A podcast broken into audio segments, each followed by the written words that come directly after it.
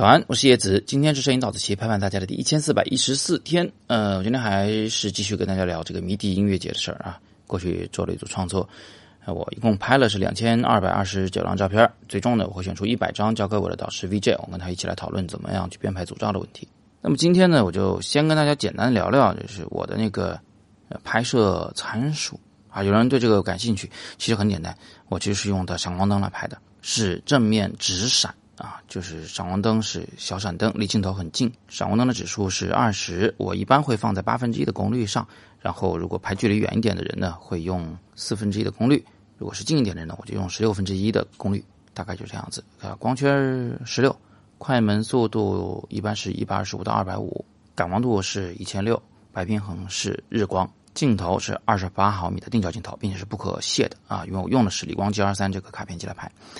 OK，呃，那么参数交代完了，你会发现你听了这参数其实一点用都没有，对不对？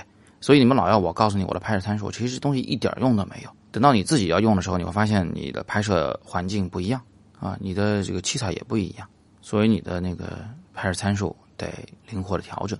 那么如果具体参数不重要，那什么重要呢？最重要的其实是设置参数的思路。在这里呢，我就给大家举一个特别简单的例子。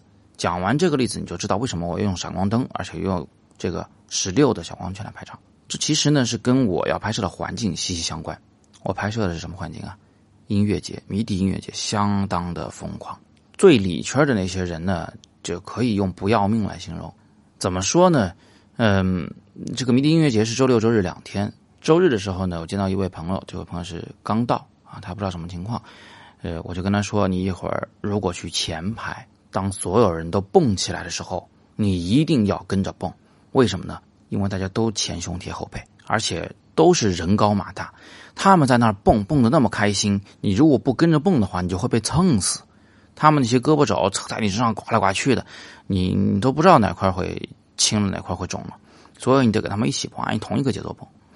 而且呢，有的时候呢，你还会见到火车，就是那人明明都已经挤到连舱都钻不进去了。还会有人排列成一列火车，搭着肩膀往里冲啊！前面的人已经冲不进去了，后面人就推呀。反正不管怎么样，呼啦一下多挤进去几十人啊！这也是很常见的情况。有时候还不止一列火车，两三列同时往里冲。还有什么情况呢？死墙，突然一下，那么挤的这个人群中分出一道这个分水岭啊，一个小小路，空的。啊，你还没反应过来怎么回事呢？这两边的所有的观众就开始往中间冲，互相撞。这场景有点像那个美式足球啊，前面的人撞在一起，后边的人继续撞啊，就是满地打滚。而且呢，人们还会跟着那个节奏使劲摆头啊。你旁边人要是长头，发，那抽你脸，那是抽的一道一道的。呃，还有撒啤酒的，把啤酒高高举过头顶，是吧？转着圈的把里面那个酒洒出来，洒到周围的观众身上。我当时拿着这个小卡片机 G R 三，举着过头顶在拍照，那只能举过头顶拍照，因为近处的人都离我都是脸贴脸，根本没法拍，所以手是举过头顶的。举久了呢，手很累。这个时候突然感觉后边有一瓶子砸在了我的相机上，非常快的速度，砰就砸到我相机上。我手本来就已经够累的、够酸的了，就没劲儿了。这一砸，我倒是相机没掉，还在手上，但是整个手连着相机一起，啪就砸到了我前面的一个哥们儿的头顶。我那相机虽然小，但是装了手柄，底下一坨铁还是挺重的，加上我胳膊的重量和速度啊，一起往下砸，砸头顶上。砸完了以后，我以为那哥们得回头望我一眼，结果人家根本没理我，继续扭头，继续跳，继续在那儿疯，就整个场景乱到这个程度。那好，你现在知道我在什么场景下拍照了？我问问你，我怎么拍？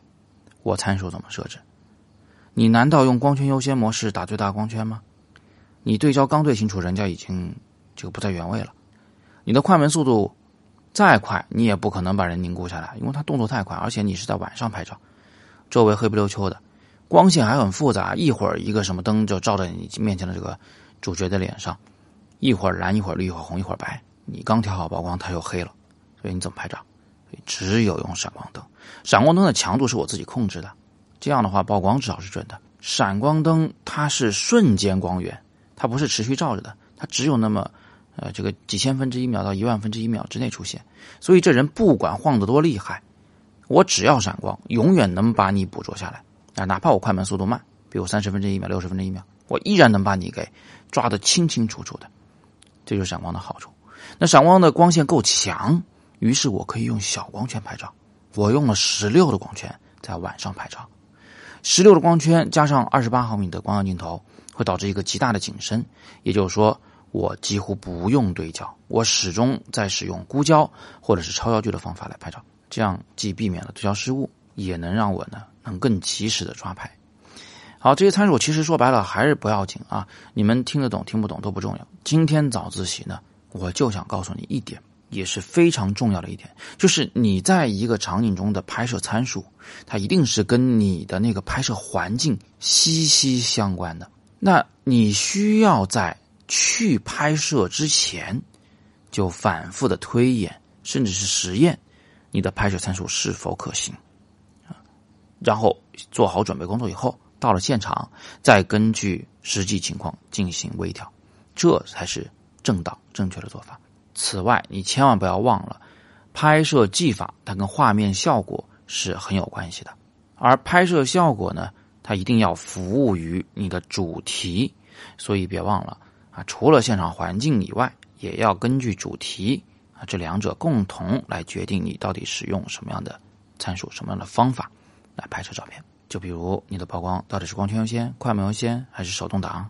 你的对焦到底是连续、单次？还是手动挡，你到底用不用闪光灯？等等等等啊，这些都是根据你的拍摄环境和主题来决定的。这就是我今天想跟大家分享的内容，好吧？那今天我们就聊这么多啊，有更多事情问题呢，还是欢迎大家在底部向我留言。昨天早自习里面我看到好几个好问题啊，我们慢慢回复，不要着急。